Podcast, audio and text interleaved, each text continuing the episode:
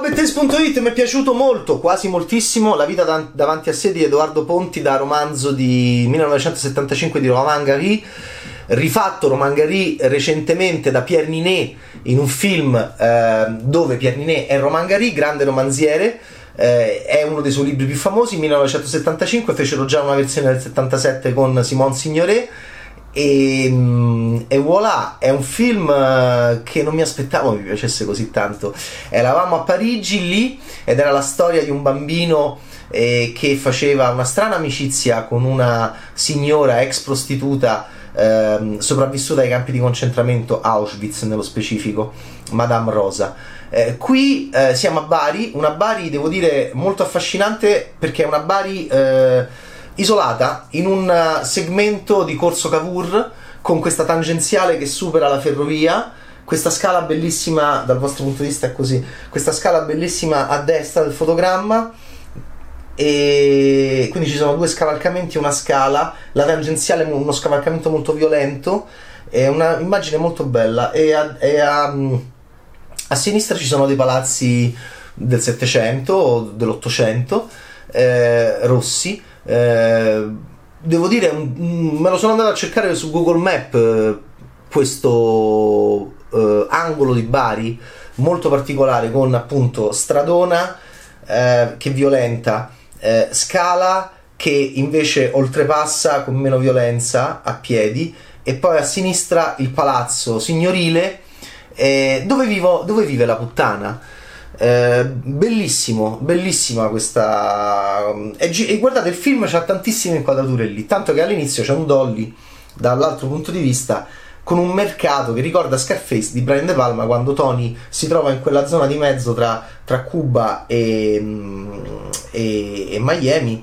e la Florida e in quella zona di mezzo dove dovrà commettere l'omicidio per passare, vi ricordate tutto quel brulicare di gente, benissimo, qua lui fa la stessa cosa con un mercato stupendo dove Sofia Loren è Madame Rosa, viene spinta subito da un bambino di colore che la punta, eh, va bene, lui si chiama eh, Mamou, ha 12 anni, è un senegalese musulmano, come diranno di lui, racconta il film in voiceover, non te ne rendi troppo conto, questa è una debolezza.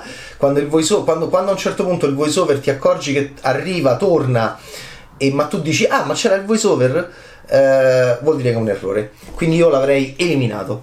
Eh, non mi piace anche una metafora con la leonessa, nel senso che per quanto è importante nel film, nella storia, non è resa bene come immagini, il resto è tutto magnifico. Il resto è tutto magnifico. Non solo Sofia Loren, che ha 86 anni, ci porta una Madame Rosa con gli occhi truccati, una Madame Rosa dura, basta con i figli di puttana per casa, una Madame Rosa appunto ex prostituta internata che è, è così forte ormai da non essere più violenta. È l'unica che ha a che fare, che capisce come comportarsi con Mamu, oltre a un adorabile ehm, creatore di tappeti eh, interpretato da Babak Karimi, che sappiamo è stato un produttore, è stato un montatore, ma soprattutto adesso è un attore. Vinse anche ehm, per la separazione, vinse anche l'Orso d'Oro come miglior attore a Berlino. L'abbiamo visto in 2400 film, Caos Calmo, va bene e mm, nel, nel, corto inverno che ha vinto il David. Eh, bene, eh, Babak Karimi fa mh, mm, questo adorabile signore che anche lui non è violento verbalmente né fisicamente con, mh, mm, con Mamu, ma non, nessuno lo è degli adulti, questa è la cosa interessante perché Mamu è molto forte.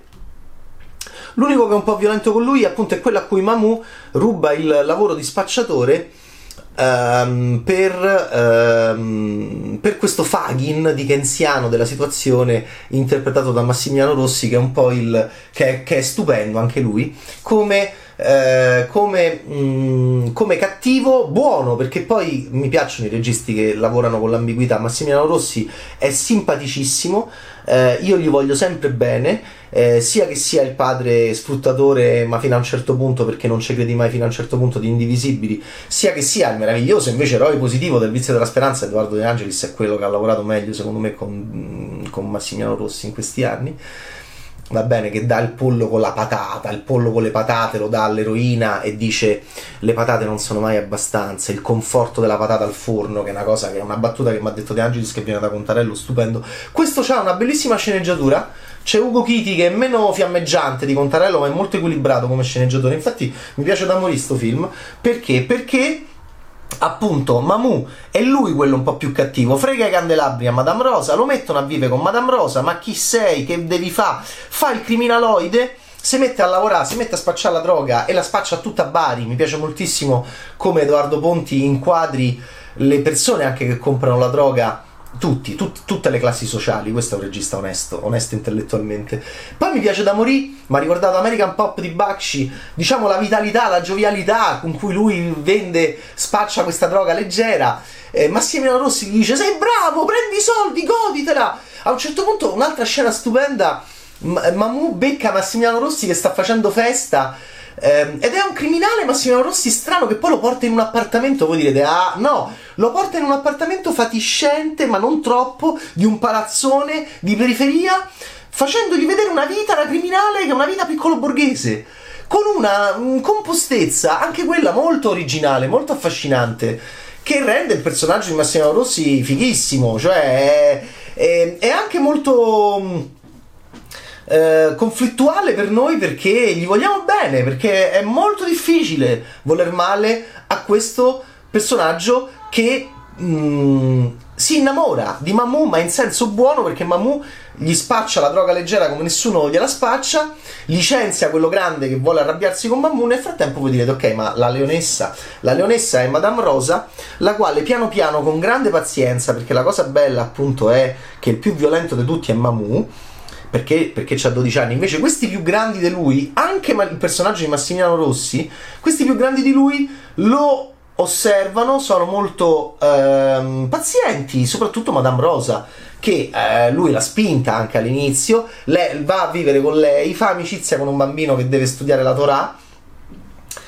eh, mi piace questo film, mi piace perché i personaggi non sono obbligati a volersi bene fin dal primo minuto. C'è anche mh, la grandissima Abril Zamora che fa una prostituta trans mh, molto costruttiva, molto quotidiana.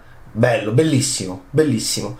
Eh, che a un certo punto dice eh, era un boxer e era un travestito in Gary nel romanzo, Quest, qui è un transessuale. Quindi del famoso acronimo che ormai eh, cominciamo a conoscere sempre meglio anche noi italiani, è LGBT, eh, lei è la T, è il transessuale quotidiano che vuole andare in Galizia, che vuole presentare eh, il figlio che è riuscito disperatamente a, eh, a ehm, così a, a, a poter avere in una disputa legale infinita con, la, mm, con l'ex moglie al papà galiziano. E Abril Zamora è bravissima, è bravissima, è bellissima, è forte, è incisiva ed è stupendo come Sofia Loren eh, con la sua classe, ma non avevo dubbi su questo, entri e si collochi perfettamente in questa storia che è una vecchia storia riletta attraverso la transessualità, attraverso lo spaccio di droga quotidiano, normale, tanto che Mamu appunto diventa quasi un impiegato e Massimiliano Rossi lo tratta benissimo. È un Fagin dickensiano estremamente mh, contratto a tempo indeterminato, tutela del lavoratore, c'hai la malattia. Tanto che è bellissima, ripeto, la scena in cui lo porta nella sua casa e quindi non è un criminale che c'ha il villone, non è un criminale che c'ha, a proposito di Scarface, non è un, che poi il villone di Scarface, come sapete, è arrivato dentro Gomorra, anche solo come, come villa non finita, che in Gomorra ci sta benissimo, ma c'è comunque la piscina dove Tony va nel delirio solipsistico, non ho bisogno di nessuno, non ho bisogno di nessuno, va bene, mentre fuma il sigaro in Scarface. E invece no, qua eh, il criminale ha un appartamentino minuscolo e, ehm, e, e, quasi ci rimane male quando Mamu comincia a prendere una decisione. E poi c'è Auschwitz. Cioè, quando comincia a comparire la parola Auschwitz, Mamu la rende Auschwitz, che peraltro è la casa della strega. Sofia Loren sembra una strega, eh, lui ha un po' paura di lei. o comunque la, diciamo non gli piace, dove va questa donna sciamannata con questo scialle rosso di, di notte percorrendo questi corridoi senza intonaco? Senza intonaco, bellissimi. Sembra una ghost story. Che bello sarebbe vedere Sofia Loren in una storia di fantasmi italiana. Mi sono venuti in mente tanti film che, che desidererei vedere. Che bello sarebbe vedere Sofia Loren che fa appunto la, la capa prostituta, un po' come la farebbe Jane Fonda, perché me la ricorda moltissimo come piglio, me la ricorda moltissimo come piglio e come, e come mm, capacità di stare davanti alla camera, dicendo proprio eccomi qua, eccomi, sono una vecchia diva, eccomi qua, e allora Ecco, devo dire che in questo appunto, cioè, ma che bravi tutti, Edoardo Ponti, la produzione, Ugo Viti in sceneggiatura, prendere Roman Gary e adattarlo non solo a Sofia Loren, ma a questo contesto di modernità in cui appunto è tutto molto come, è Victor Hugo, che dice Babacca Karimi, il bene e il male è tutto molto sfumato, ecco, la battuta del personaggio di Babacca Karimi parlando dei miserabili di Victor Hugo eh, è bellissima perché è perfetta per il film. Perché noi siamo molto coinvolti da tutti questi personaggi, Ponti ce li fa amare, ma non poi facendoci sentire in colpa, ma presentando la complessità della vita e la complessità di questo, diciamo, anfratto di società che però è ripreso con la bellezza con la bellezza, ok? La, l'interno del palazzo eh, dove vive Ehm, eh, Madame Rosa è bello. Eh, le sedie dove si siedono i personaggi sono belle. Cioè, questo regista non ha alcuna intenzione di eh, lucrare sullo squallore per creare un rapporto con lo spettatore in cui lo spettatore pensi a uh, Magnier, che bello che è la povertà e, e ripresa in questo modo. No, no, no, no, no. È lui, lui, trova la bellezza, tanto che c'è un'inquadratura di Mamu che sta seduto su una sedia, una sedia peraltro molto bella, la voglio, una, una sedia stupenda di design, eh, che sta lì, che sta in queste case. Allora ecco la, l'eleganza italiana che noi abbiamo innata in noi, ehm, anche delle, delle, dei segmenti sociali più umili, quelli che noi possiamo pensare siano più poveri. Questa è la storia di, di una trans che sta con una ex prostituta sopravvissuta a un campo di concentramento. Il numero che cos'è? È un codice. Il numero sul braccio, chiede Mamù con un bambino, è un codice. Zzz. La Batcaverna sotto c'è. Eh, lei si imbambola perché? Perché è stronza, cioè è cattiva e poi eh, quando Auschwitz viene detto, lui fa Auschwitz, cioè lo inglesizza, l'ho trovato geniale questo, soprattutto Auschwitz l'ho trovato z- geniale.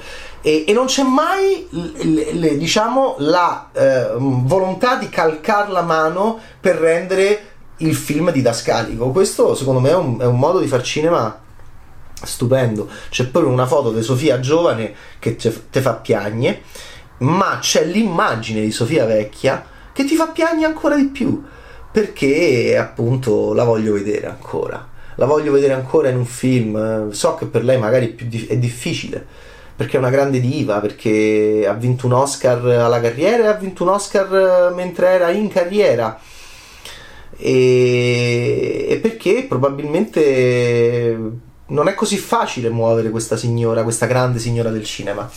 Oh, era bellissima Simon Signoret nel 77 come Madame Rosa, ma questa Sofia Loren con questi occhi truccati, ma non troppo, però truccati, questa Sofia Loren ehm, che non ha paura di essere un po' stronza all'inizio, beh, insomma, mi ha molto molto colpito, mi ha molto molto emozionato. Bella la canzone di Laura Pausini alla fine. Ci abbiamo le grandi signore del pop italiano che aprono Elisa Romulus di Matteo Rovere, avete visto versione di Shout di Tears for Fears. E abbiamo Laura Pausini che chiude questo bellissimo film tratto da Roman Gary intitolato La vita davanti a sé, diretto da Edoardo Ponti eh, la grande Sofia eh, Loren ambientato a Corso Cavour vicino alla stazione centrale di Bari e, mm, e, con un grandissimo Massimiliano Rossi che si mangia i calamari, i calamari freschi eh, ancora con un rapporto fortissimo col cibo come ce l'aveva col pollo con la patata al forno nel vizio della speranza di Edoardo De Angelis qua si mangia sto calamaro che e dice a, uh, e dice a Mamù mangiatelo, mangiatelo che senti il sapore. C'ha ragione, c'ha una... E, e te fa venire voglia di mangiare il calamaro, ok? Benissimo. Eh, che cosa succederà a questo ragazzino senegalese musulmano di 12 anni e questa signora ottantenne? Eh, definitivamente lo scoprirete solo vedendo su Netflix questo bellissimo film eh, e mi devo recuperare la voce umana mi devo recuperare la voce umana che Edoardo Ponti ha fatto con, con Sofia Loren me, de- me lo devo recuperare assolutamente va bene?